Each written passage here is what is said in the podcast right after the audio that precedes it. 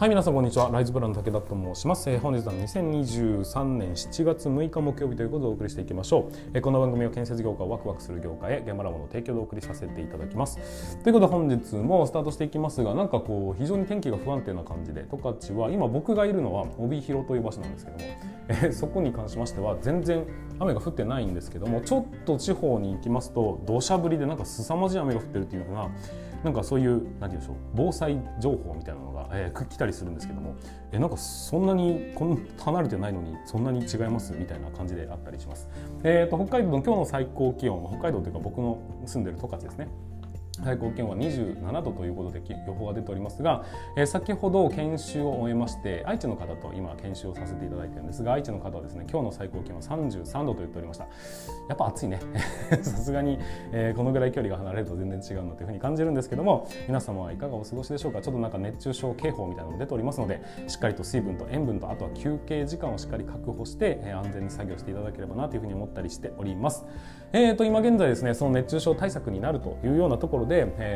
ノンアルコール塩レモンサワー、休憩中に飲めるレモンサワーみたいなコンセプトで、職人さんのための建設業限定、そして差し入れ専用の飲み物ということで販売させていただいております。まあそうだな、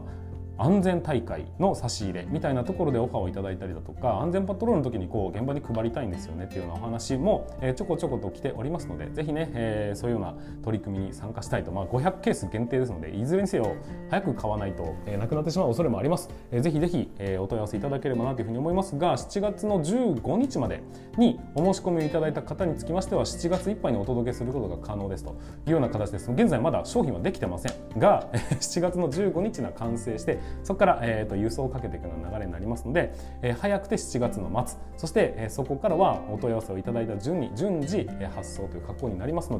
で、もしも、まあ、その売り切れた段階でもう終了ですので、500ケース限定ということになりますので、ぜひぜひ、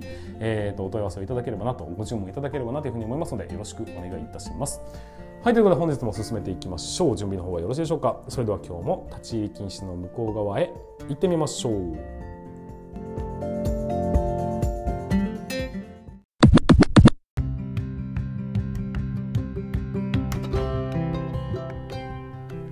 はい、皆さんこんにちは。ライズブランの武田と申します。建設業を持ち上げて楽しい仕事にするために YouTube チャンネル建設業を持ち上げる TV を運営したり、現場ラボというサイトでは若手の育成、働き方改革のサポートをしたりしているものでございます。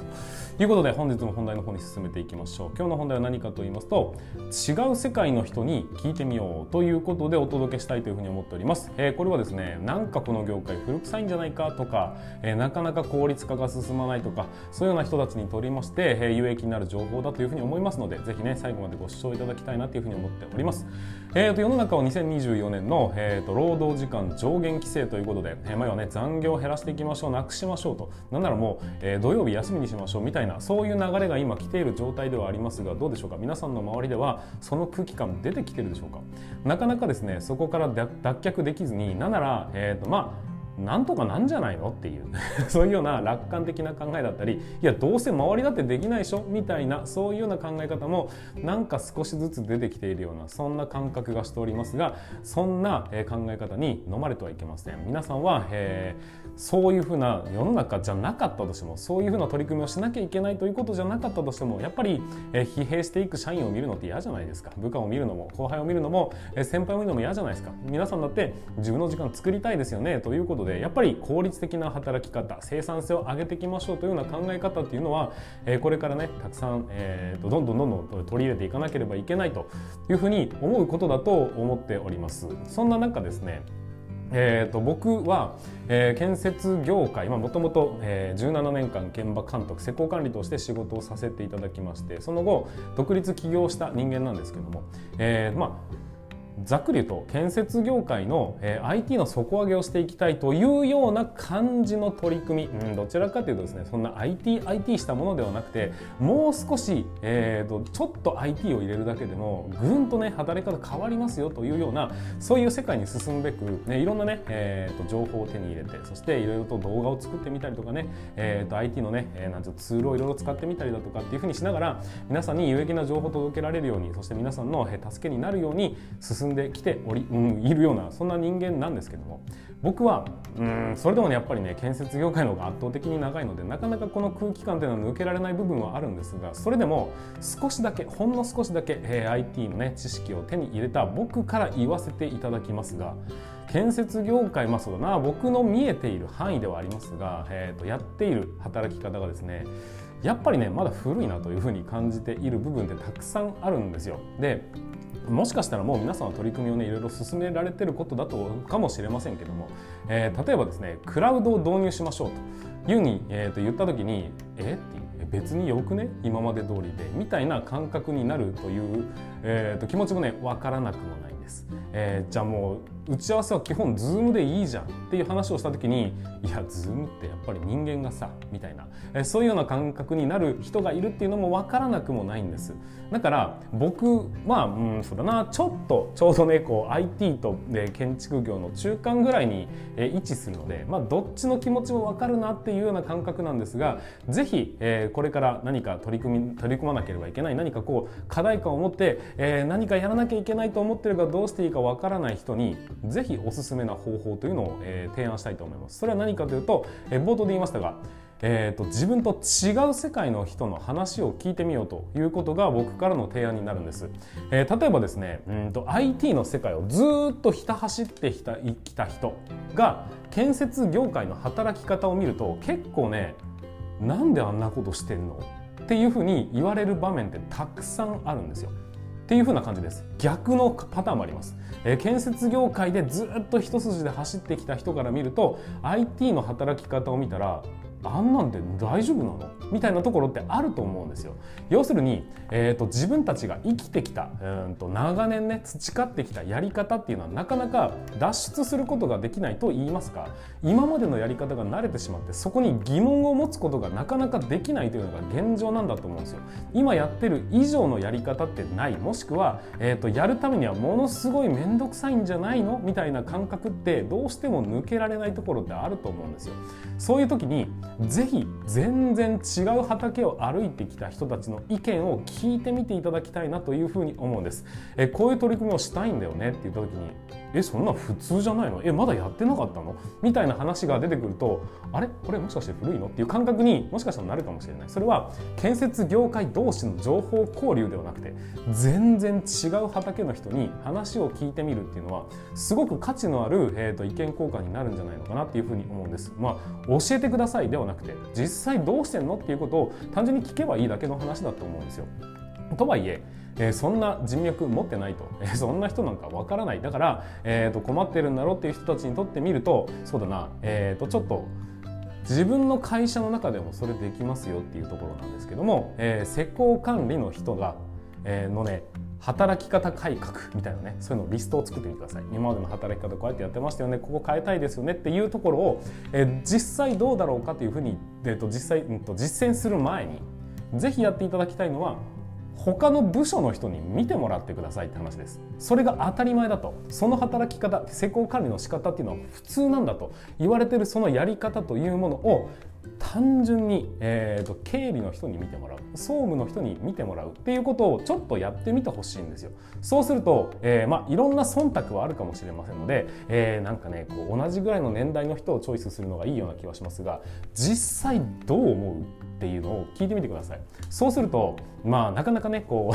う意見が言いづらい部分もあるのかもしれませんが、だけど本当のことを言ってくれないと困るんだっていうところから話を聞いてみてください。そうするといや今時さこういうことするのってさみたいな話がもしかしたら聞けるかもしれない。おそらくですけどそうね、ならないパターンもあるかもしれません。だけどまず、自分のね身近な人から、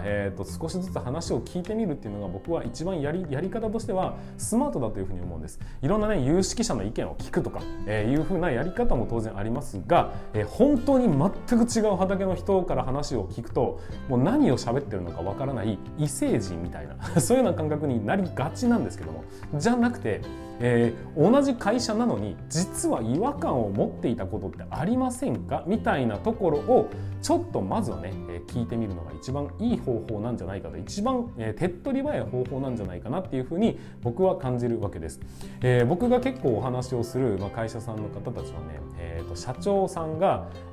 なんで施工管理ってあんなことしてんのって普通に思ってみたりだとかっていうのもざらにあるんです。逆に言うと、経理の人は経理の人で何かこう新しい取り組みをやってるのに、施工管理はいやそんなことやられましてもっていうふうにちょっと冷たい目で見てるみたいな、そういう社内での温度差があるというようなところって結構聞こえてきたりします。だからこそ、まずはね、何かを変えなきゃいけないとか、何かを取り組まなきゃいけないというふうに感じてるんであれば、もしも感じてないんであればもうどうしようもないんですけども、もしもそういう課題感を何か感じている、こういうのやりたいんだよねと思うんであれば、それを導入する前段階でぜひ、違う世界を生きてきた人たちに話を聞いてみると、なんて言うんでしょうね、なんて言うの、水準の違い、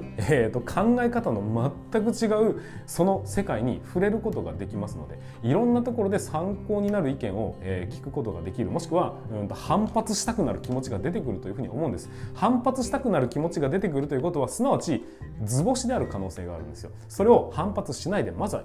ひたすらね、意見を聞くというふうに徹すると心に誓ってから、他の業種の人に、ぜひぜひ話を聞いてみていただければ、いろんな収穫があるんじゃないかなっていうふうに思ったりします。なんか今時ね、メールアドレスがないとかっていう人もいますし、なんて言うんでしょうか、スマホもタブレットも持ってないみたいな業種の人もたくさんいます。今時、見積書が手書きの人もいるんですっていうようなところをちょっと小バカにされたような、そういうような感じでね、話を聞くことができれば、小バカにするぐらい周りって進んでるのっていうことにもしも気づいていただければ、少しでも前に出る、そういうね、きっかけになっていくんじゃないかなっていうふうに思いましたので、今回はお話をさせていただきました。何か取り組みを始めるなら、もしも新しい、一歩スタートを切りたいと思うならば、ぜひその意見を他の全然関係ない業種の人に聞いてみると、いろんなヒントが得られるんじゃないかなということでお話をさせていただきました。ぜひ参考にしてみていただければというふうに思います。このように、僕の知見からお話できる建設業界を盛り上げる施策だとか、少しでも前に進めるようなそんな考え方につきまして、これからもどんどん配信していきたいというふうに思いますので、ぜひいいねボタンだったりね、あとフォローだとか、チャンネル登録、そしてコメントだとかも書いていただきますと僕の励みにもなりますので、そちらの方もよろしくお願いします。はい、ということで本日も最後までご視聴いただきましてありがとうございました。また次回の放送でお会いいたしましょう。それでは全国の建設業の皆様、本日もご安全に。